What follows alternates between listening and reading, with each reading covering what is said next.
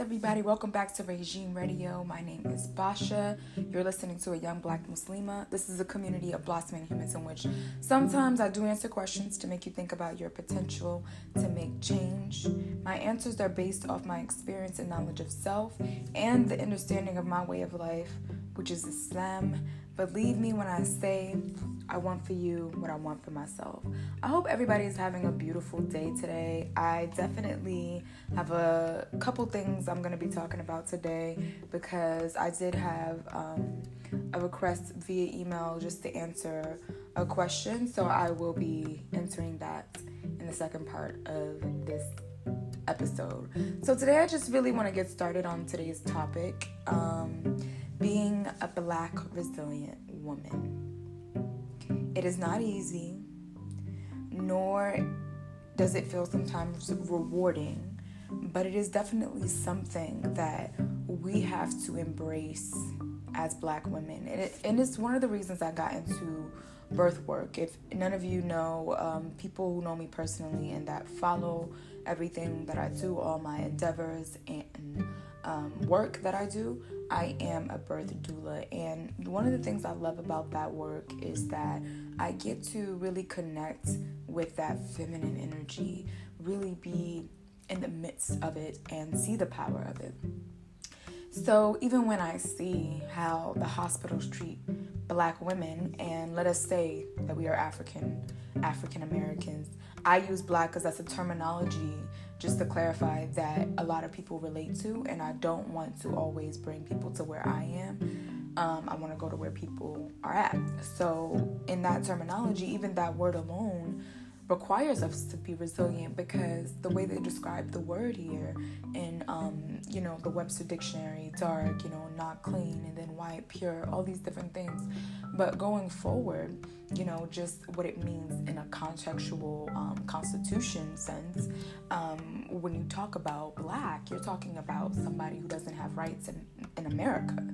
So when you really assess that you kind of understand that what mm. it requires for you to be resilient is the very thing that people call you black you know and you have to continuously fight. And as you level up you you know maybe knock down. You got to level back up even two times more. But what it requires is a sense of know-how and a sense of endurance because black women endure a lot of pain.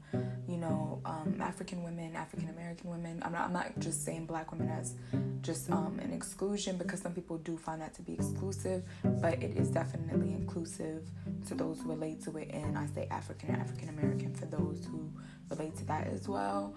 Um, you could be from any tribe, you know, we're all from the same continent lineage wise, and we need to kind of come together in that mindset and stop thinking one is better than the other because of the texture of their hair, or one is better than the other because of the complexion of their skin, um, you know, and that goes both ways, you know, no matter how you see that from, you know, the brownest person to the you know, palest person, whoever, however that works out, it's from the palest person to the brownest person, it doesn't matter. Some people are just, you know, envious of different things, I think. But what we need to understand is that our resilience is something that we have in common. So if we focus on the commonalities of who we are as a people and as a collective, I think we're going to go further. So I just appreciate my resilience. That's something that I embrace and I re- require it to be with the person that I want to be with or the person that I'm with, whoever that is, and also my circle. I require that because I know when it's the downest of times, when it's like the lowest of times, you know, for me, you're going to be resilient as a sister, you know, and lift me up and say things that are going to push my resilience from the surface, you know, from from the surface of all the hurt or the darkness or you know pain I'm going through. So resilience is something that I tend to focus on embodying because it is a art to be resilient. It's not something easy. It's something that you have to understand by going through hardship and pushing yourself through and asking Allah to push you through. It's just a constant working. And I can say by now I'm definitely in a advanced. I'm not an expert, but I'm an advanced, you know, resilient queen. Like that's what I feel about myself. But you know, Allah may have a different perspective of me for sure. But I definitely try to keep going and not put myself down and you know how far I've come. So with all that being said, being resilient takes a lot of courage because sometimes people think the best thing to do is be in your feelings and be down and whine, but the best thing to do is to pick yourself up.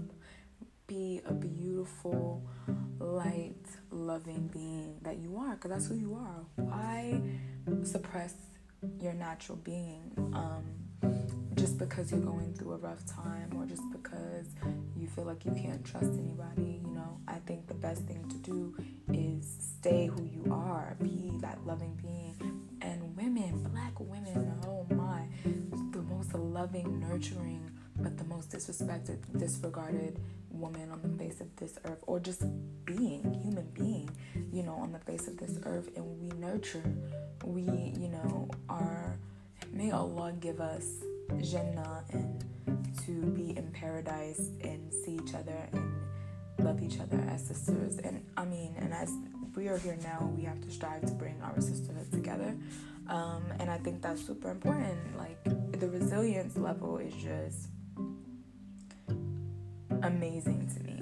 And I think being, you know, resilient requires an understanding of what you want to do with your life, what you want to do with your being and who you want to become, you have to be strong in that resilience and you have to stay focused on the things that you know are beneficial for you and ask Allah to also give you that support of um, you know be, it being beneficial for you.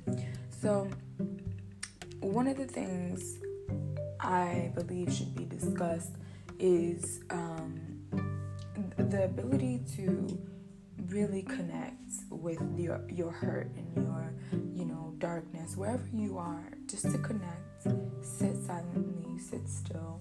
And you know that's when the resilience starts to surface because you remember who you were before this traumatic thing happened or before you you know trusted someone and they totally you know ruined your trust. I think just excluding yourself from that person or that you know um, situation or you know space really helps with the growth of the resiliency so that you're not always in this place of hurt and you're able to actually be resilient and you know do better for yourself. So i definitely want to get into this um, email but i realize i'm running out of time. So the person that sent me this email, I will be making an episode right after this, which you can um, see within the episode. So it's gonna be next week. I apologize that I won't be able to get to your email today, um, but it's gonna be on next week's episode so that I'm able to actually thoroughly spend time with because I want to give that, you know, answer that is really thought through. And I've been reviewing your email. You know who you are. We've spoke, and I hope that you are able to um, excuse my lateness for contacting you, but I will be getting back to you next week so that you can actually have a thorough answer from me, and I will dedicate the whole episode to your questions. Um, and we can actually move forward from, you know, whatever place that you're in. So I look forward to speaking to you. Thank you for emailing me and contacting me. Um, this is um, an anonymous person. They did give me their name, but I will not be revealing their name out of respect and just in general protection for my followers because I really do appreciate you all and you mean so much to the movement, just what's going on in the world as a black Muslim woman. We have to come together. We have to get clear out our minds and clear out um, what it is we may, you know, think could be the way. We have to really try to believe and be whole again, you know, because we're so split up, it's because we're not finding ourselves. We have not, we have no genuine connection with the Creator. So, I hope that this episode was helpful for those resilient Black women, African, African American, Caribbean, however you relate. Um, uh, Indian, brown, whatever. My women of color however you want to connect to this, this is for you because I know the struggle of being looked at a certain way. Um, especially Arab women too. I definitely understand that as well.